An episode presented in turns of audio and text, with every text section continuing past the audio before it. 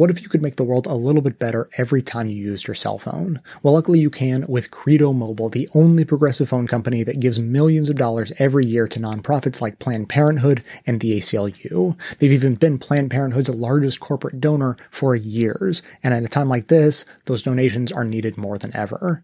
Plus, you're not paying for nothing, their coverage is dependable, and you get to keep your existing number when you switch over. It's a better world for all of us and a better way to stay connected to it. So what are you waiting for? Go to credomobile.com slash best of the left or call 800-654-3182 to get the special offer two smartphones for free plus 50% off unlimited talk and text. That's credomobile.com slash best of left. And now, welcome to the award winning Best of the Left podcast with clips today from Dan Savage, On the Media, The David Pakman Show, Popaganda from Bitch Media, The Young Turks, and Making Contact.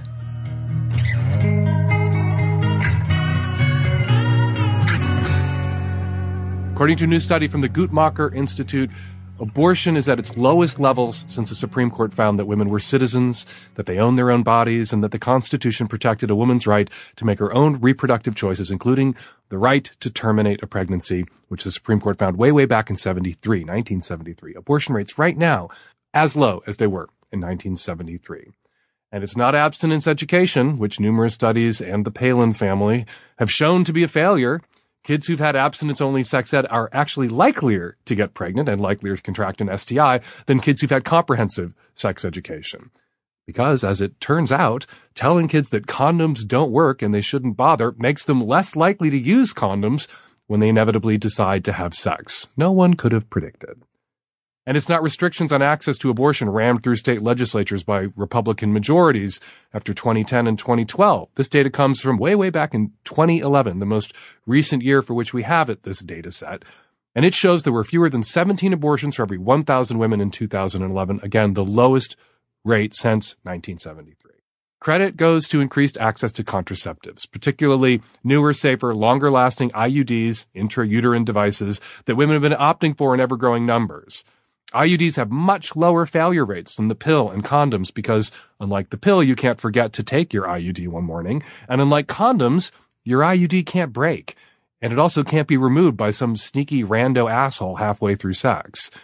So yay, abortion rates way, way, way down, or they were in 2011. And you know what? They're probably even lower now thanks to the ACA, the Affordable Care Act, Obamacare, which covers contraception. There's a contraceptive mandate in Obamacare.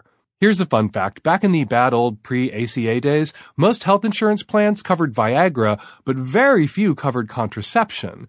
So it was free boners for old guys and risk and responsibility and expense for contraception for the ladies. Obamacare changed that, making contraception more widely available, universally available to people with health insurance, including highly effective IUDs. Under Obamacare, women were covered and trans men too for barrier methods, sponges and diaphragms, hormonal methods, IUDs, emergency contraception, sterilization procedures, all covered. And Obamacare wasn't fully enforced in 2011. So when we get the data from 2016, the abortion rate is probably going to be even lower, below pre-Roe v. Wade levels. And a reasonable person from Mars, someone who didn't know what really obsesses our anti-choice conservatives on this planet, might conclude that this would delight opponents of abortion, that they would be the biggest fans and supporters of Obamacare because it is driving down the abortion rate. But no, conservatives, religious conservatives, anti-choice activists, they hate the ACA. They hate Obamacare. They want to see it repealed. They don't want women to have access to IUDs at no cost, the kind of birth control method that's driving down the abortion rate, because they hate sex way more than they love babies. Sadly, all political conversations, all sex conversations, all conversations right now lead back to Donald Trump. I'm sure you all saw this week the photograph of Donald Trump reinstating the Reagan era gag rule on NGOs, preventing any U.S. funds from going to NGOs that provide for abortion care services, even with non-U.S. dollars. And he signed that back into effect, surrounded by dour, long-faced men. As many folks on Twitter pointed out, we have never seen, and we will never see, a female president surrounded by female advisors and enablers signing some piece of legislation into law that restricts what men can do with their dicks. Also this week, Vox reports that IUD prescriptions and procedures jumped 19% between October and December because women who have healthcare right now may not have it for long thanks to Donald J. Trump and the Republicans running the Congress are rushing to their doctors to get this highly effective method of birth control while they still can. Has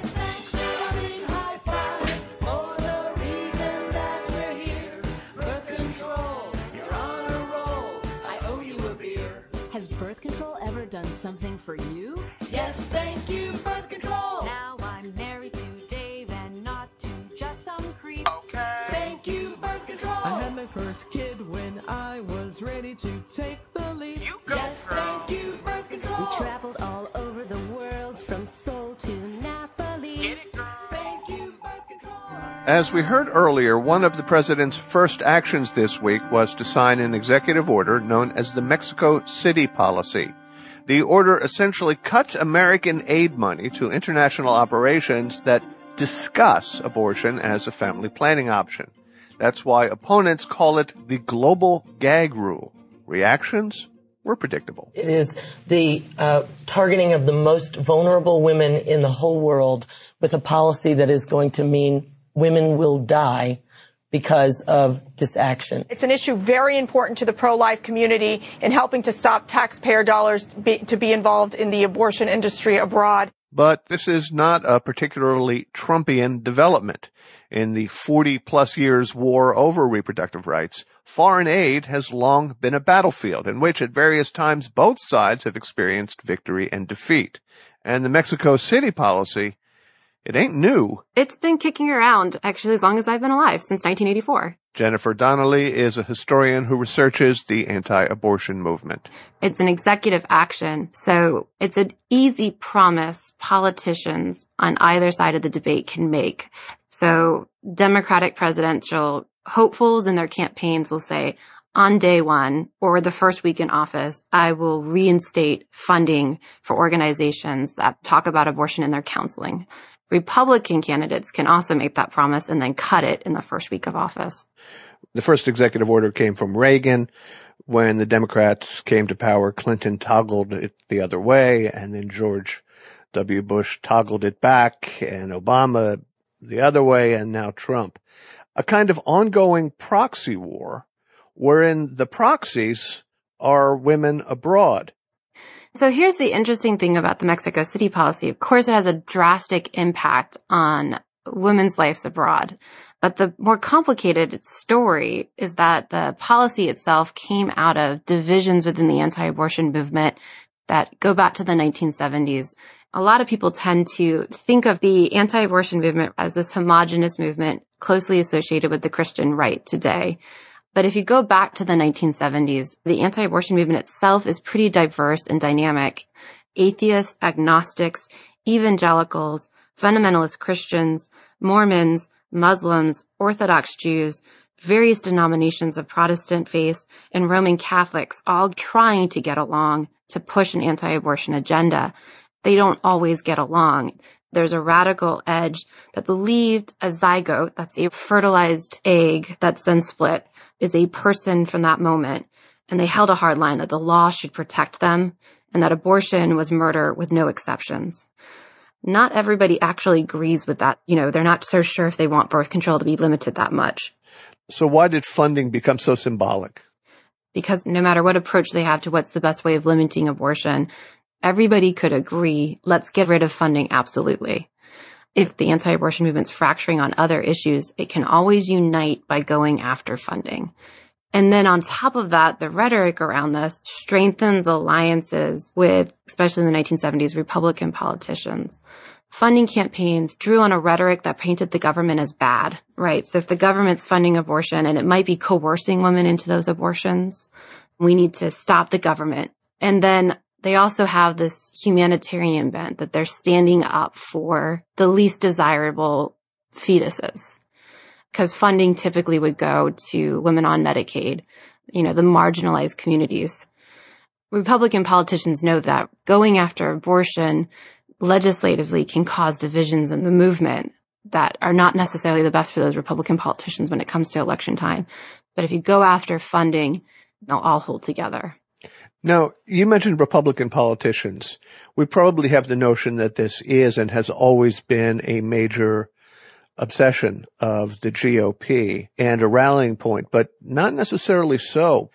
It was after Roe v. Wade, right, that Jesse Helms, the late senator from North Carolina, introduced the Helms Amendment that really opened up abortion to national debate and clarified the division between parties. Tell me about the Helms Amendment.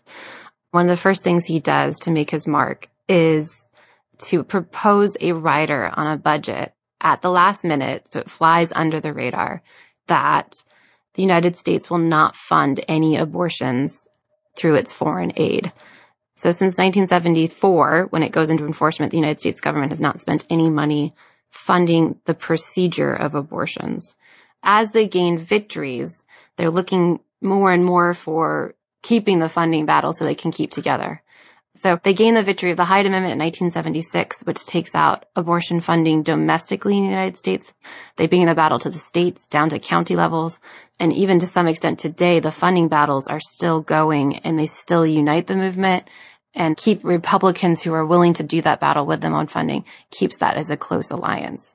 Since you're a historian, I guess I should ask you about the domestic pressure President Reagan was under at the time, having named Sandra Day O'Connor to the Supreme Court, a woman who supported uh, women's right to reproductive self-determination.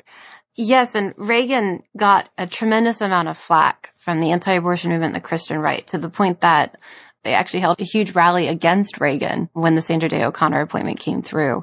The anti-abortion movement as well, in 1980, the expectation is that they would get major federal legislation through that would curb abortion access.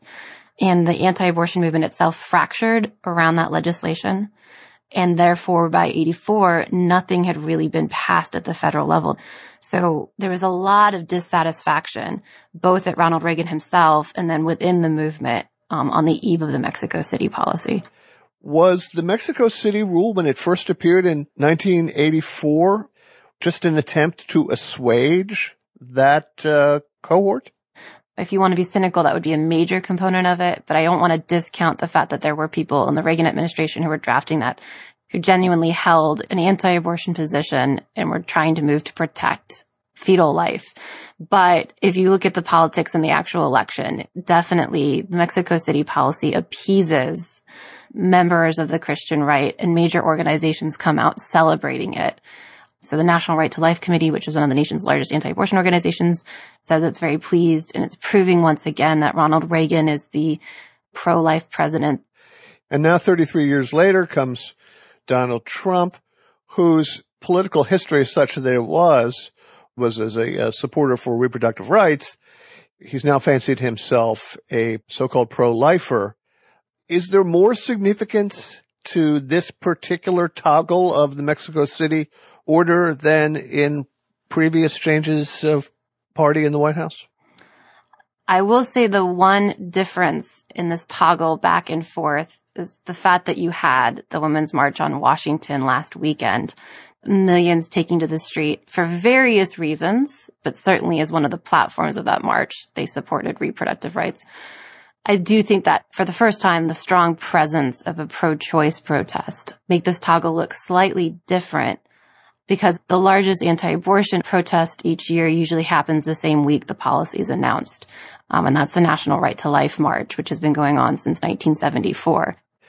I don't want to suggest that in any way that these are trivial matters at play here. Obviously they're not. But the toggle has become so predictable, so perfunctory. Does it have the meaning it had back in 1984? Or is it just sort of a trope of domestic politics? The kind of thing that gets ridiculed on Veep. And the shame of that is if you go abroad and look at it from their point of views, this is a policy that's really impacting women's lives abroad and impacting these organizations. Every four to eight years, they're having to completely reorganize as a result of this executive action. So if I have a feeling to potentially roll my eyes, that's what comes into mind and potentially stops it.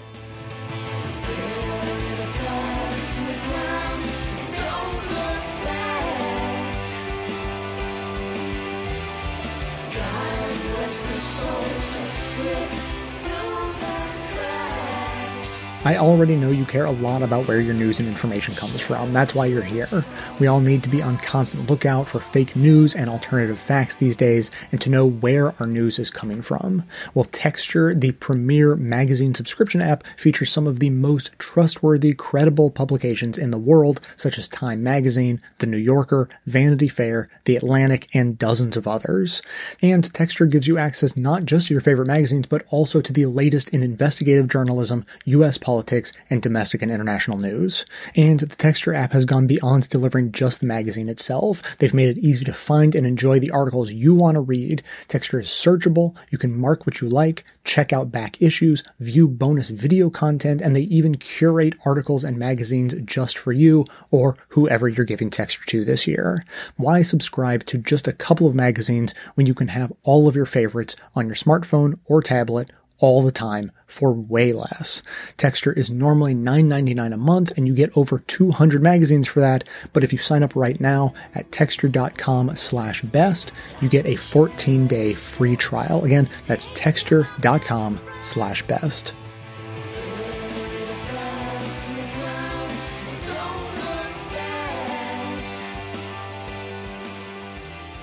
I want to briefly talk about the Donald Trump anti abortion order.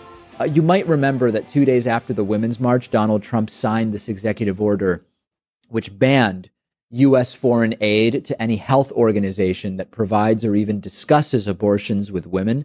As usual, it's mostly optics because health organizations were already not allowed to use federal money to fund abortions. But now organizations that receive federal funding aren't even allowed to provide abortions that are funded by other sources not exactly small government conservatism, is it? And to be super clear here, even if Donald Trump hadn't signed this anti abortion order, federal tax dollars still wouldn't have gone to fund abortions either way. This is just a way for Trump to help restrict women's access to abortions in the general sense. Ronald Reagan originally signed this order. Bill Clinton repealed it. George W. Bush then reenacted it. Barack Obama then repealed it. It's an epic political pendulum that, that's going on here. And many people are calling it the global gag rule because it prevents many organizations from even counseling women about abortion procedures or even referring women to someone else about them. They are not allowed to even discuss the procedure. And what many people in the US don't get, particularly the people that are cheerleading this, is that international health organizations are more reliant on monetary aid from the US than any other country. And this is going to result in a number of organizations losing their funding. And this is Trump's far right anti abortion ideology having consequences in the real world.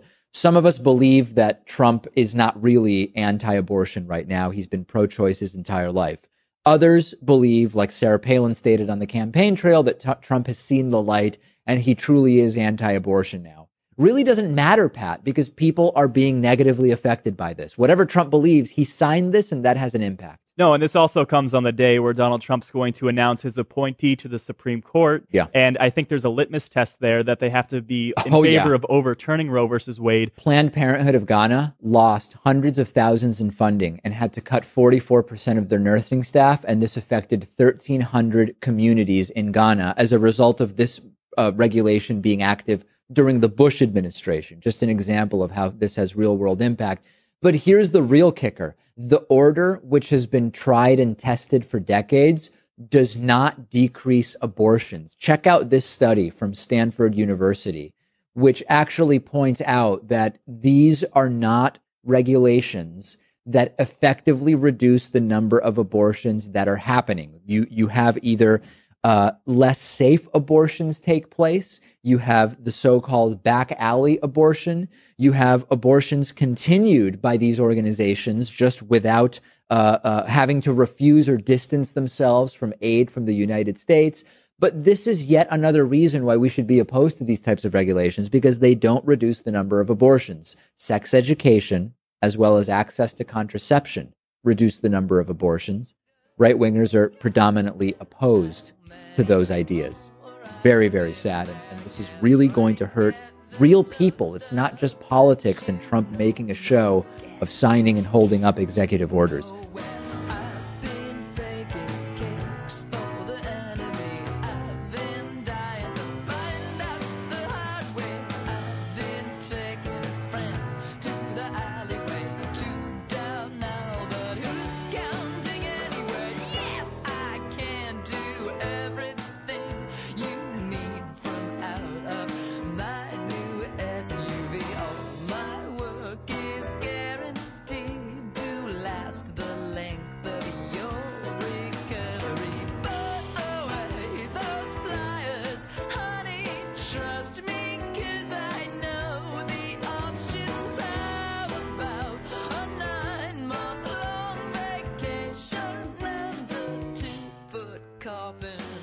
Abortion rights in the United States hang in a more precarious balance than they ever have in the last 40 years.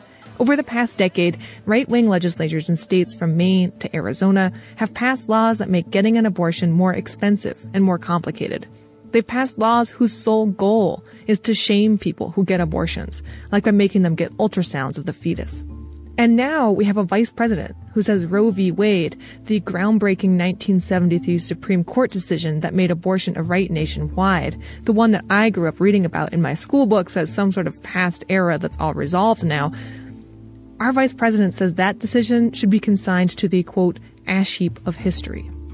A year ago, when he was governor of Indiana and not occupying a wing of the White House, Mike Pence signed into law sweeping restrictions on abortion access in the state, including a provision that required aborted fetuses to be buried or cremated, like some sort of horrible mini funeral.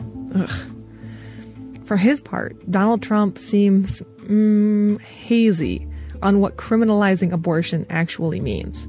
He says over and over that abortion should be banned, but when someone like Chris Matthews asks him directly what that means for U.S. law, he gives rather incoherent answers. Uh, look, uh, this is not something you can dodge. It's a, if you no, say it's abortion not, is a not, crime or abortion is murder, you have to deal with it under the law. Should abortion be punished? Well, people in uh, certain parts of the Republican Party and conservative Republicans would say yes, they should be punished. How about you?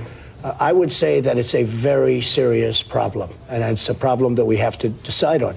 Uh, is it's very hard. But you're I mean, are you going to say, well, wait, are you going to say put them in jail? Are you, is that Well, the no, what I'm asking you're you about? because you say you want to ban it. What's I, that I mean? would- I am against. I am pro-life. Yes. what is ban? How do you ban abortion? How do you actually do it? Well, you know, you'll go back to a, a position like they had where people will perhaps go to illegal places. Yeah. But you have to ban it.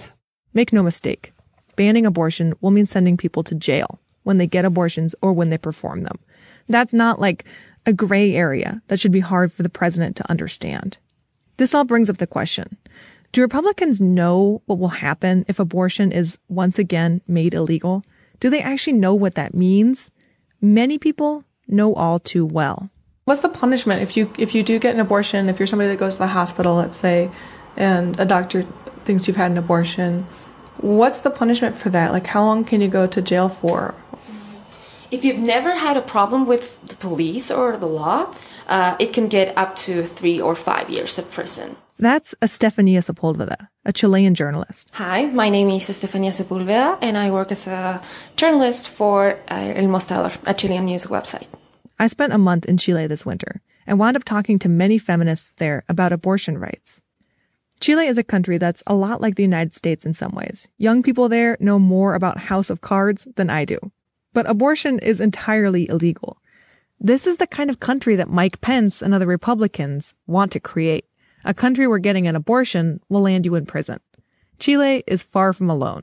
While there are only six countries in the world that ban abortion with no exceptions, like Chile does, there are many, many countries where it's very hard to obtain a legal abortion. According to abortion access group Women on Web, about 25% of the world's population lives in countries with super restrictive abortion laws, from Ireland to Egypt. But it's especially interesting to focus on Chile right now, because the country is on the cusp of change. After 30 years of trying, reproductive rights advocates are finally on the verge of passing a law that would legalize abortion in some cases. For this episode, we're taking a look at the reality in this one country, Chile. What happens in a country where abortion is criminalized? Who bears the punishment? How does it affect people's lives? Donald Trump seems willfully ignorant about the details of what banning abortion will mean. So, let's talk about it.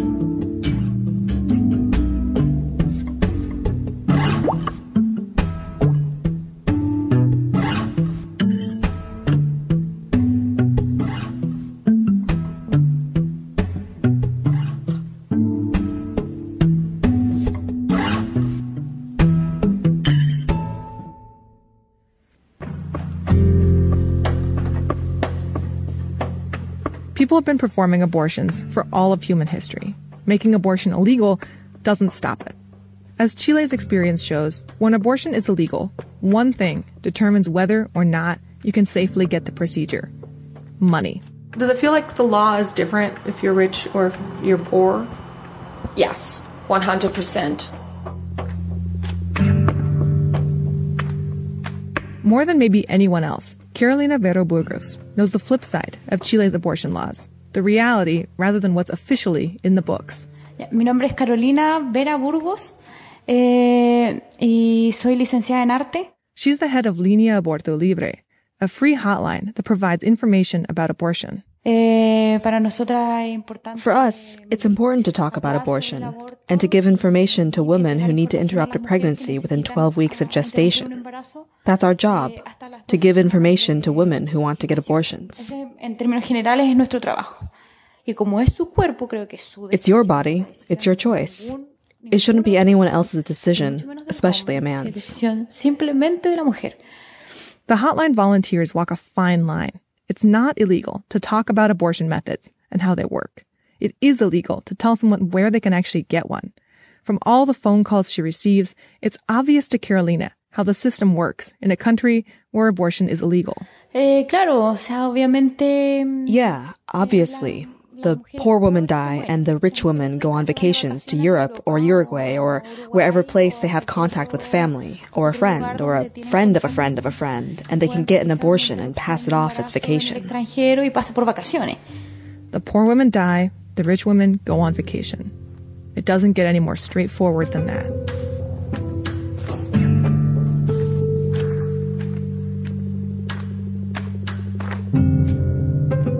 So leaving the country to get abortions abroad is one reality when abortion is illegal. Another option, if you have money, is to go to a private clinic that secretly performs them. Journalist Estefania Sepulveda explains how this works.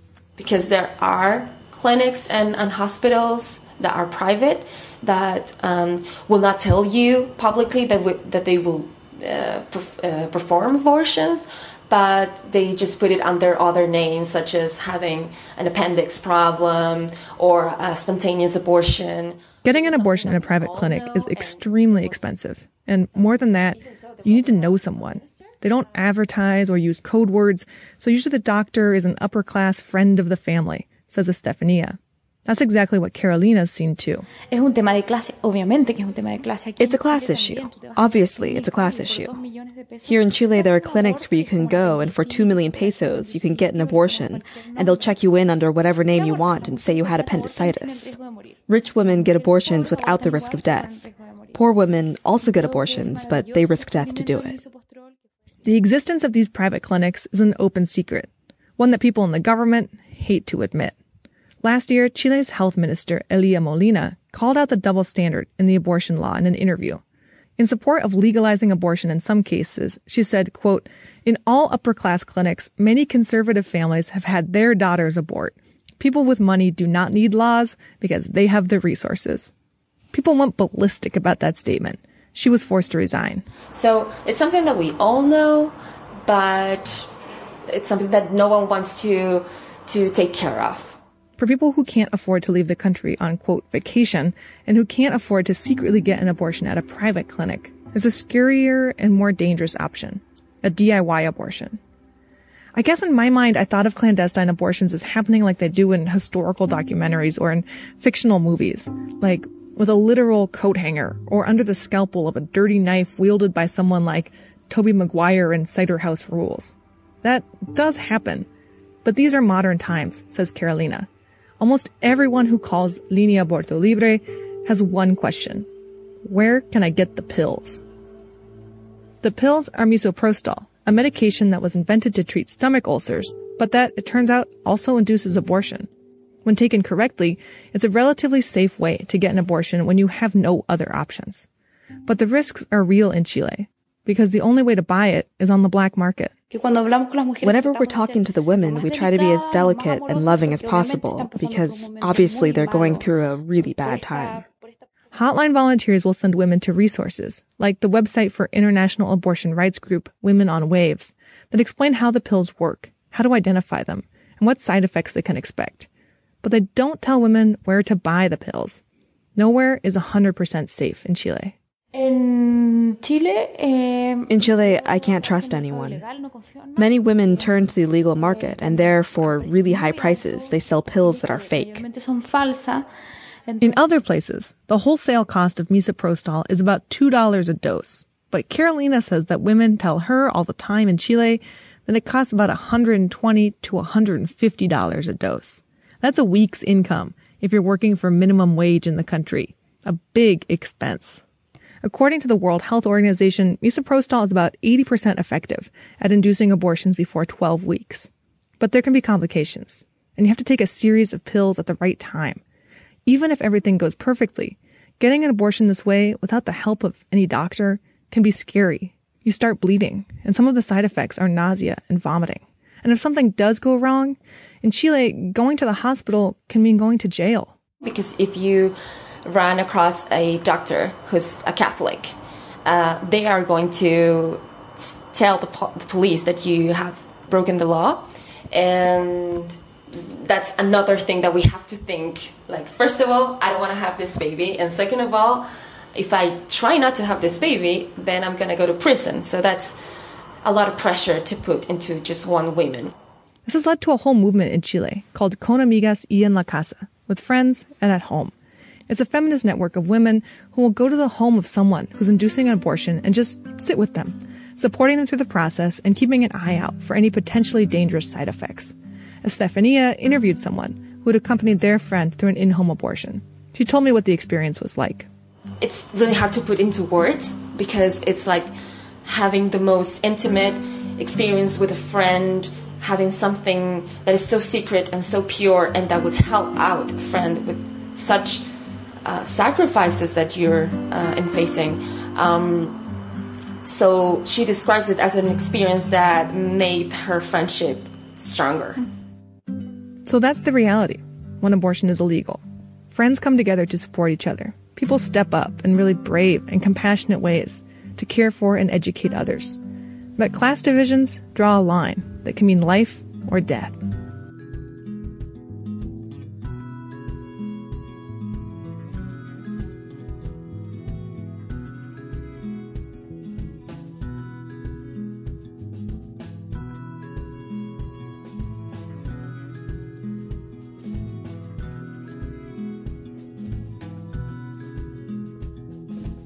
If you've ever hired a new employee, then you know the hassle it can turn into when you have to post your job listing to over a hundred job sites.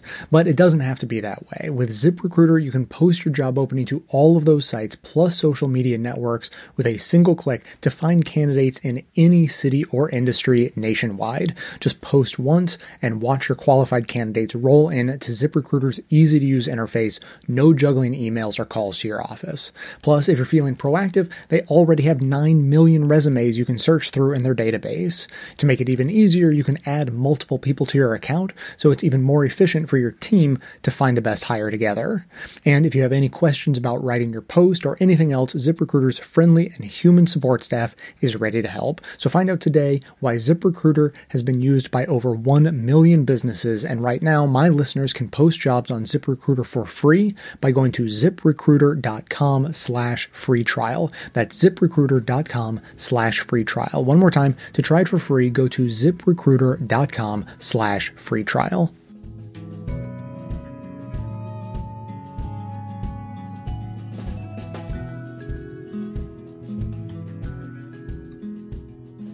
Today, Vice President Mike Pence cast the tie-breaking vote in the Senate that will allow states to defund Planned Parenthood across the country. Now, the House passed a resolution last month disproving of the Health and Human Services rule, which in December of last year barred states from defunding Planned Parenthood or other Title uh, X recipients for any reason other than the provider's, quote, ability to deliver services to program beneficiaries in an effective manner which means that you can deny the funding if it turns out that they're not able to actually supply services and, and, that sort of thing. But you can't simply take it down because you don't like what some of their clinics engage in in your state or possibly in other states like abortion services.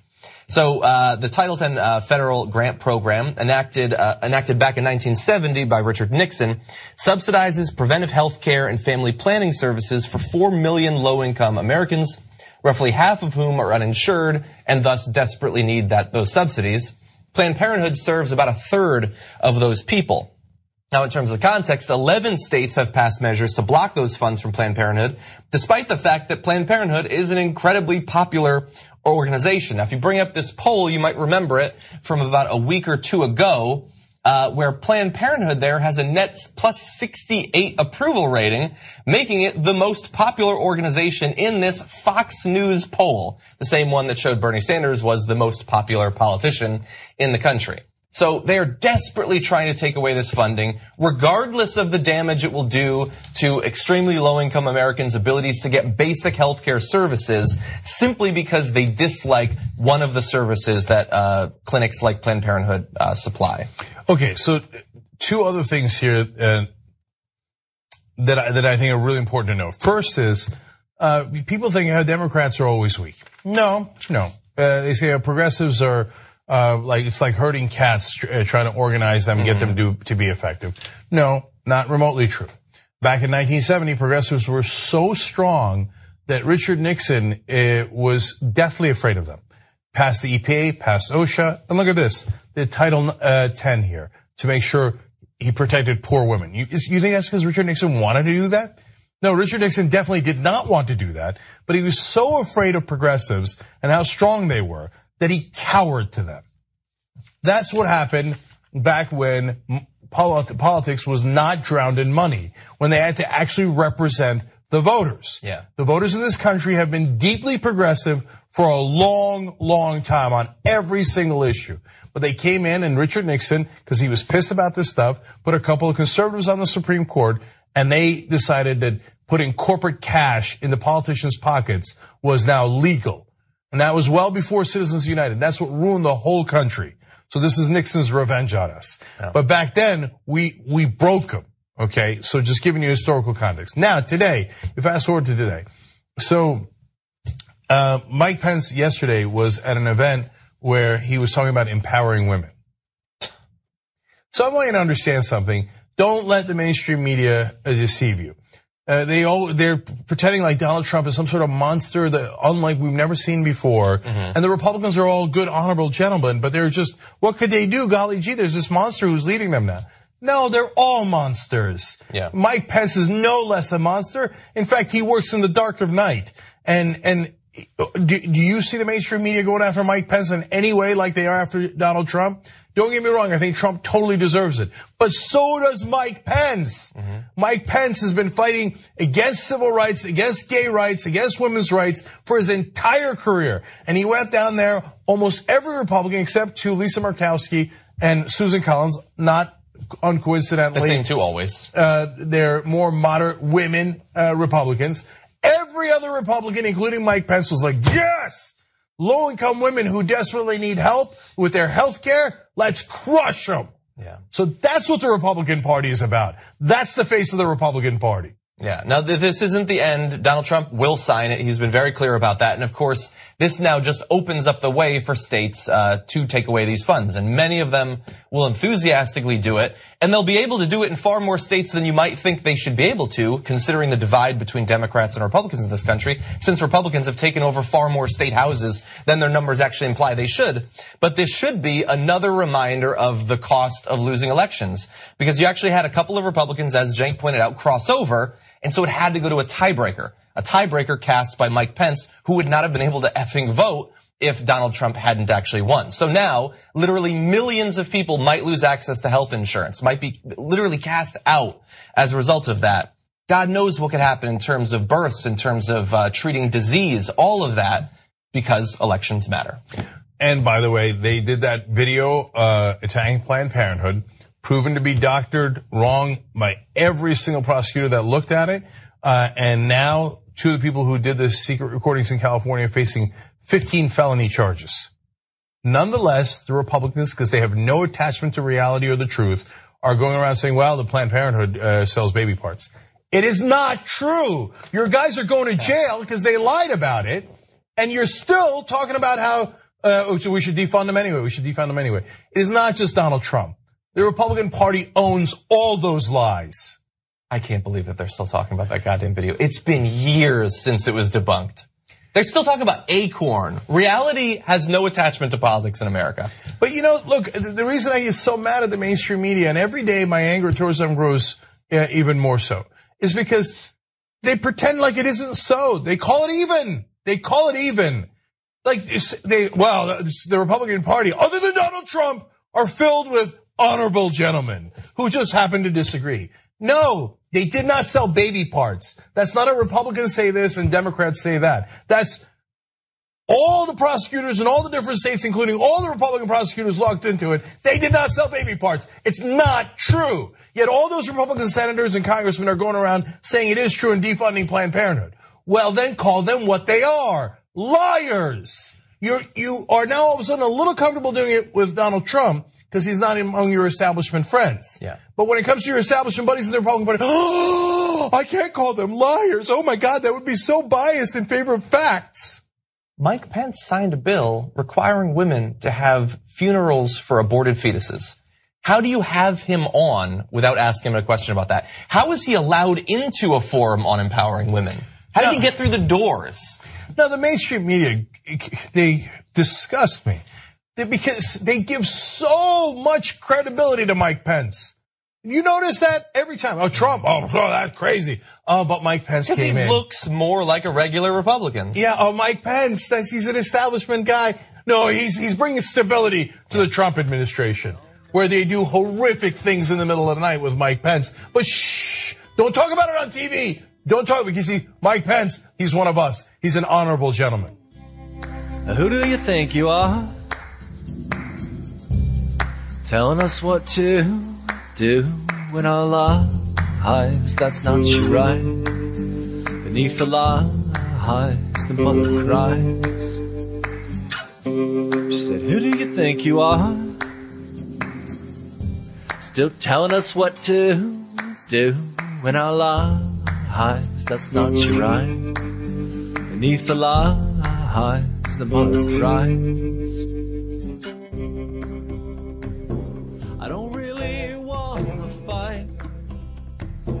I just want what's right. We all know what's right. You've reached the activism portion of today's show. Now that you're informed and angry, here's what you can do about it. Today's activism, defend reproductive rights at the state level.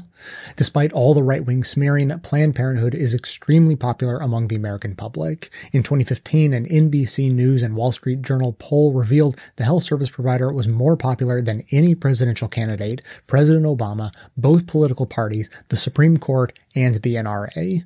That same poll came out again this week, and surprise, surprise, Planned Parenthood is the second most popular out of the list of key politicians and institutions, with 50% responding positively. Only the FBI is more popular. But spitting in the face of that popularity are the Republicans. Earlier this month, without any press or fanfare, Trump signed legislation that rolls back an Obama era regulation requiring states to pass along family planning grants to organizations who have the ability to provide Title X services, regardless of whether or not the organization offers abortion services. Now, states can once again block Title X funding to Planned Parenthood and other abortion providers, even though about 3% of Planned Parenthood services are abortion related. To get this through Congress, Republicans once again used the nearly forgotten Congressional Review Act, a law from 1996 that allows lawmakers to, quote, overturn any regulation imposed during the final six months of the previous administration with a simple majority vote in each chamber of Congress, unquote. But they still needed Mike Pence to break the tie. Pence, of course, said that it was his honor to be the deciding vote. For this reason and many more, the latest activism is focused on what is happening on the state level. Illinois, Pennsylvania, Virginia, Ohio, and Montana are all in the news. So today we're asking that you get involved right now with three of the most prominent and most effective organizations fighting to defend access to safe abortion and other health services so you're ready when the fight comes to your state. The Planned Parenthood Action Fund is the activism arm of Planned Parenthood and is currently focused on the fight for birth control access and defending the attacks on Title X, as well as encouraging supporters to host local events that include activism trainings and rallies. Head over to plannedparenthoodaction.org to get involved and follow them on Twitter at PPAct. The Center for Reproductive Rights is like the ACLU for reproductive rights. Operating with the value that reproductive freedom is a fundamental human right that must be protected, their lawyers work in courts to challenge laws that violate or inhibit access to this right in the US and internationally. Visit reproductiverights.org to get involved and follow them on Twitter at reprorights. And finally, there is All Above All, an organization committed to overturning the Hyde Amendment, which, as you may know, blocks any federal funding from going to abortion services, leaving low income individuals with limited or no access. Check out the Be Bold End Hyde hashtag on Twitter and follow them at all above all. To find local actions and get involved, visit allaboveall.org. All of these organizations are working to pass the Each Woman Act and the Women's Health Protection Act. The Each Woman Act ensures a person's decision about abortion is not based on their income or insurance, and the Women's Health Protection Act is designed to protect a woman's choice no matter where she lives. The segment notes include links to all of this information as well as additional resources, and as always, this and every activism segment we produce is archived and organized under the activism tab at bestoftheleft.com. So if making sure people can make their own healthcare decisions is important to you, then be sure to hit the share buttons to spread the word about defending reproductive rights on the state level via social media so that others in your network can take action too. Activism.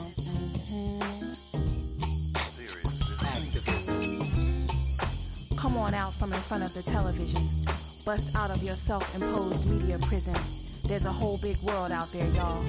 And some serious stuff is going down. Civil war, intolerance, AIDS, obliteration.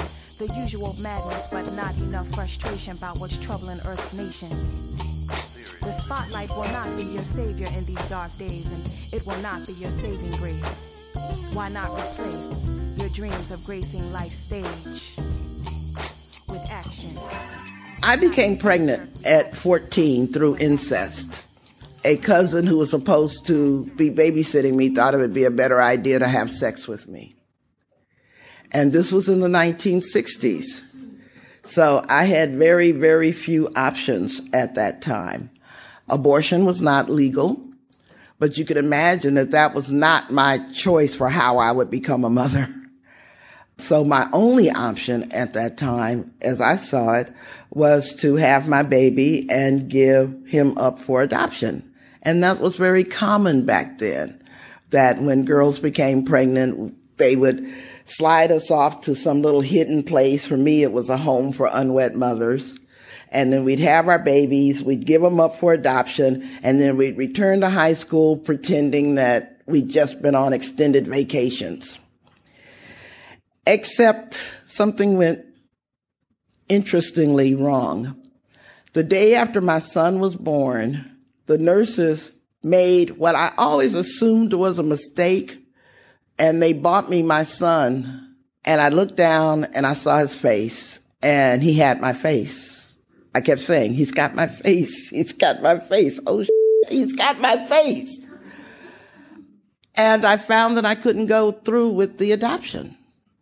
And so all the plans I made about going back to school and pretending that I could put all of this behind me and all of that just suddenly went out the window when in that morning in that hospital, I made a decision to parent the child of my rapist. So for 45 years, I've been tethered to my rapist, which is a very interesting way to parent, to say the least. And my son, has had to deal with the fact that his father is by no means perfect, was a pedophile. He also is dead now, but he was a pedophile. My son had to deal with that. So we've had a very complicated story, but I really don't regret keeping my son because a few years later I was sterilized by a, a doctor who felt that I'd already had a kid. So it turns out that the child I had was my only chance to become a parent. So my when and where I enter story is that I entered this movement being pissed off by not having choices. Because no young girl should be sexually abused by a relative. And once that happens, I should still have choices over whether or not I choose to have a baby and that I should still have choices if I want to have further children. All of those choices were denied to me before I was even 19 years old. And so I took the rage. I internalized it for a long time. I probably am still internalizing it. You know, I've been in therapy for I don't know how long. So I was very lucky that when I went off to college, I went off to college in Washington, D.C. And in 1972, the very first rape crisis center in this country was founded, the D.C. Rape Crisis Center. And a girlfriend of mine who was in the Black Panther Party, Nkenge Touré, convinced me to go over to the Rape Crisis Center as a volunteer. And I told Nakinji, I don't want to go over there. I don't want to work with those white women. and Nkenge went, Sister, you think a panther would lead you wrong?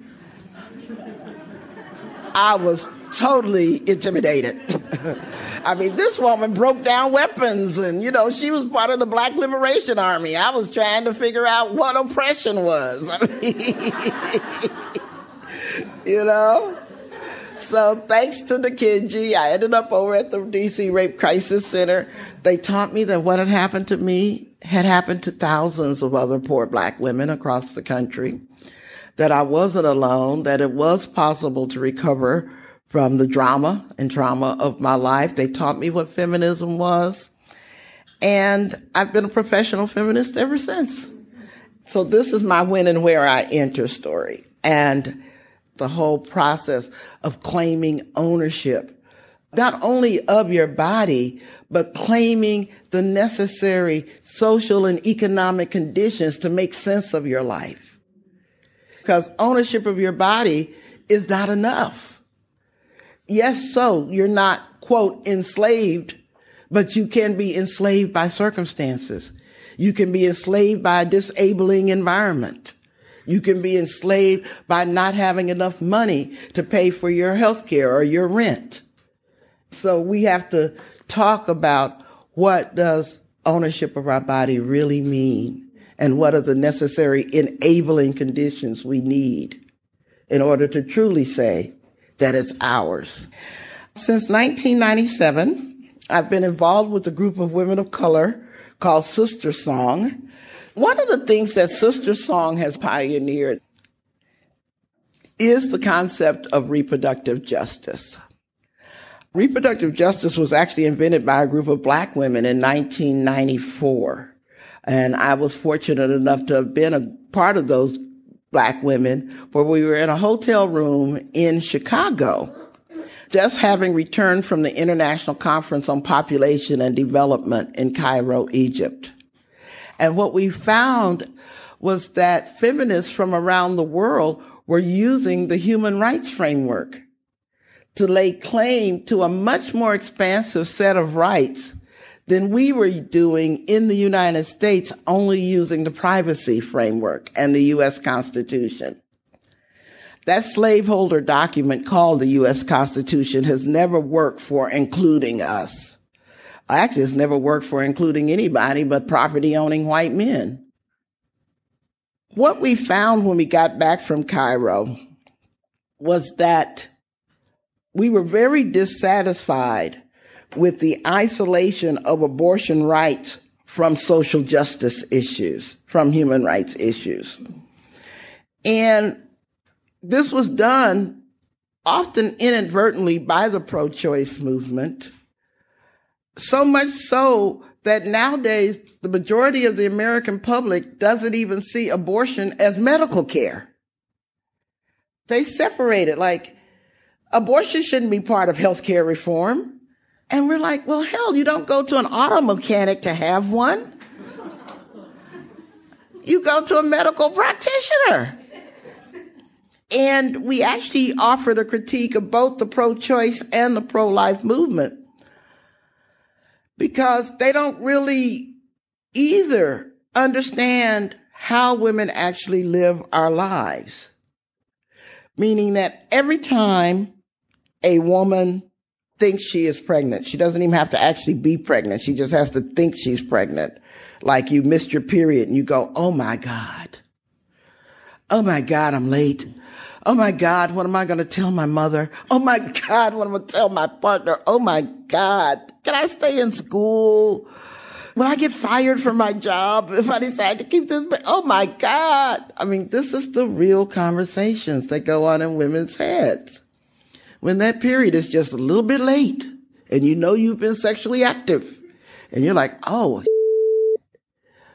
the answers to those oh my God conversations are going to determine whether she's ready to become a parent or not. If she doesn't have health care, if she's worried about getting battered by her partner, she may not be ready to become a parent. And so neither the pro-choice nor the pro-life side pays attention to the conditions in a woman's life before she becomes pregnant. They only take up the cause once she is pregnant. One trying to say we're giving her choices and the other saying we're trying to take away her choices so that she has the baby. But if you don't pay attention to those oh my God considerations, you're not giving her choices that make sense.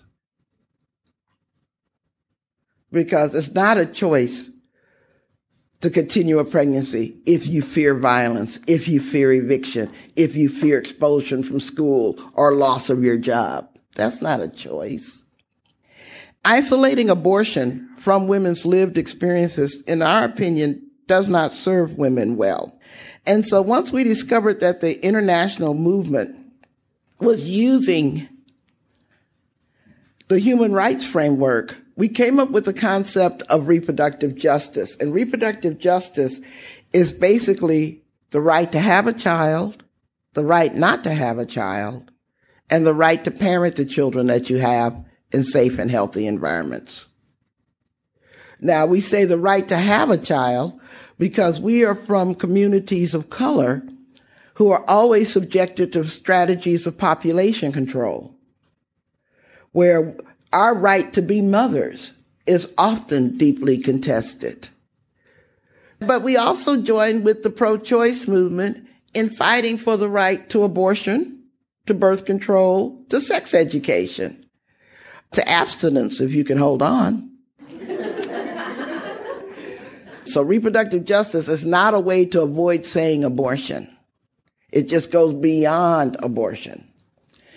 And then we have to fight for the right to parent our children in safe and healthy environment. The right for incarcerated women to parent. The right for people who are disabled to express their parenting right. Trans people to become parent. All of these rights to parent are ways that we have to fight for not only the expression of our desires, but to do so in safe and healthy environments. So that means that we have to fight against gun violence as part of the right to parent, fight against environmental toxins as part of the right to parent, fight against the school to prison pipeline, you know, fight against all these things that jeopardize our children and our right to parent because we take a much more holistic approach to what control over your body means because it's not just about your body, but it's about the enabling conditions that are necessary for you to have choices that make sense.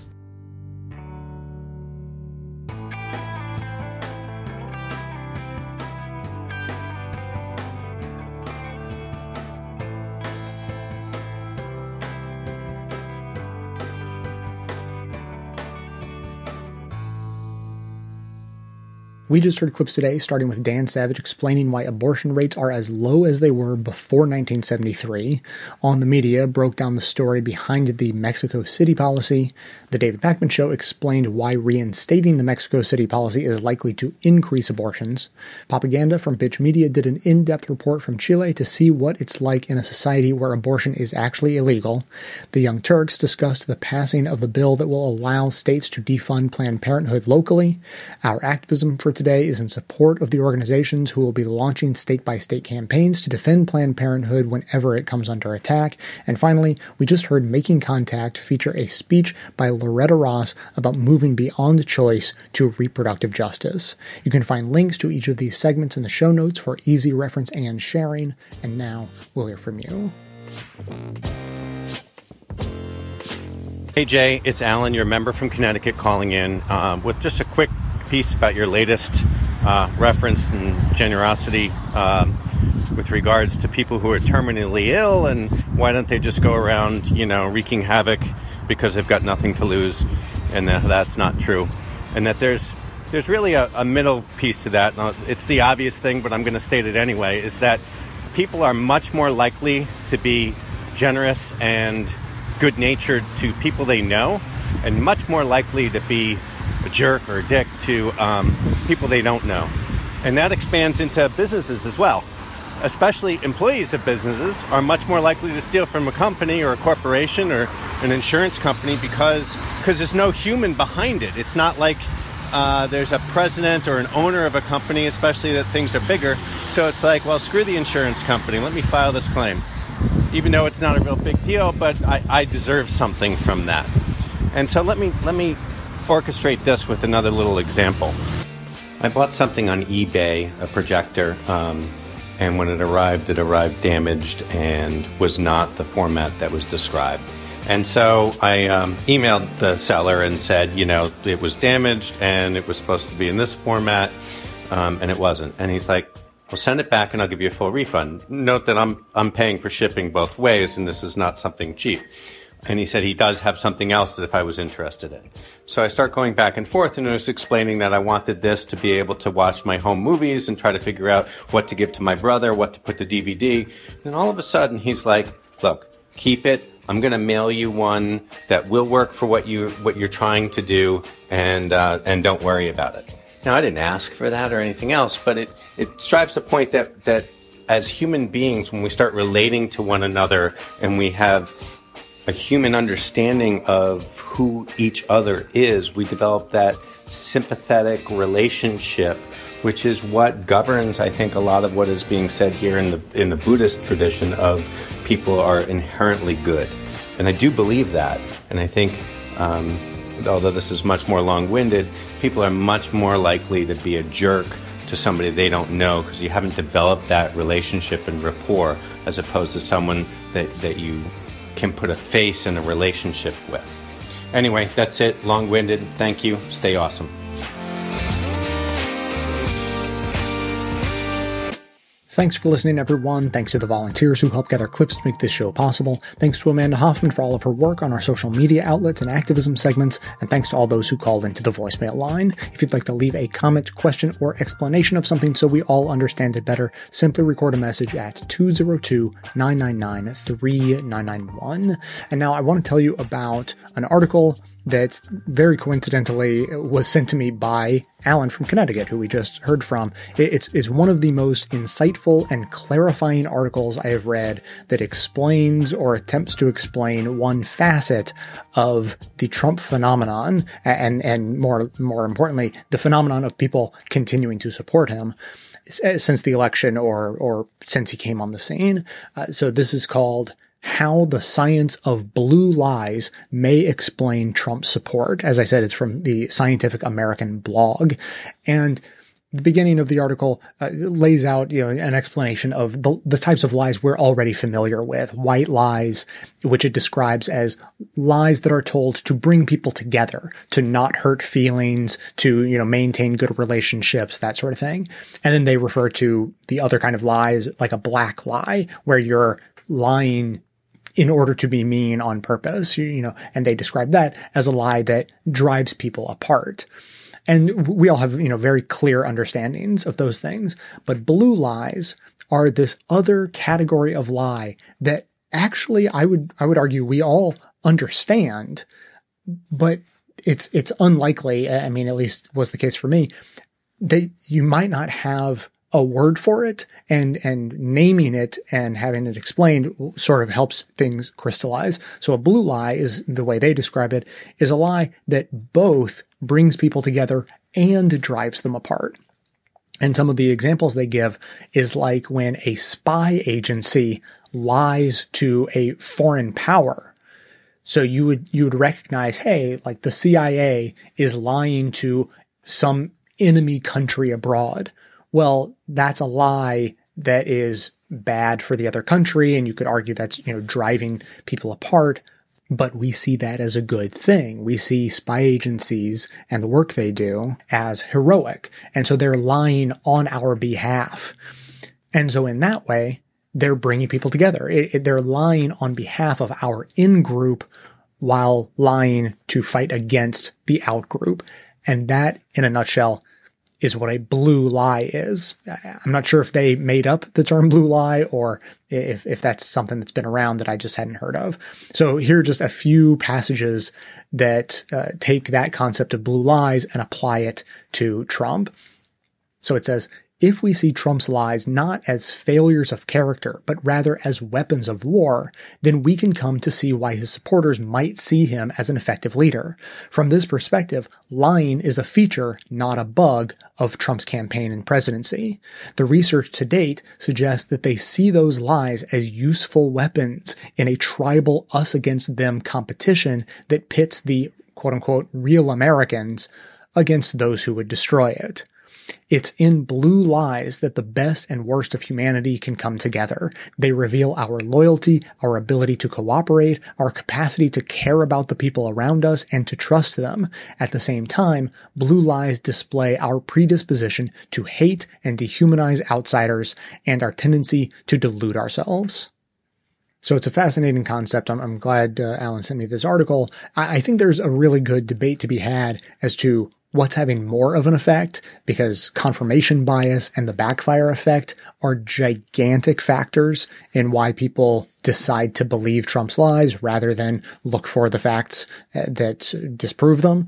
But this is a really good way of sort of analyzing the most hardcore Trump supporters, those who fundamentally don't care whether he's lying or not. And, and, I think that that's a minority of his supporters. I think that there are a lot of conservatives out there who uh, they believe the lies because they don't know that there is countervailing evidence and they just sort of they're they're in their media bubble whichever particular bubble that happens to be and, they they care about the facts and they think they have those facts but then there's that, that subsection who want the outcomes they want regardless of the facts.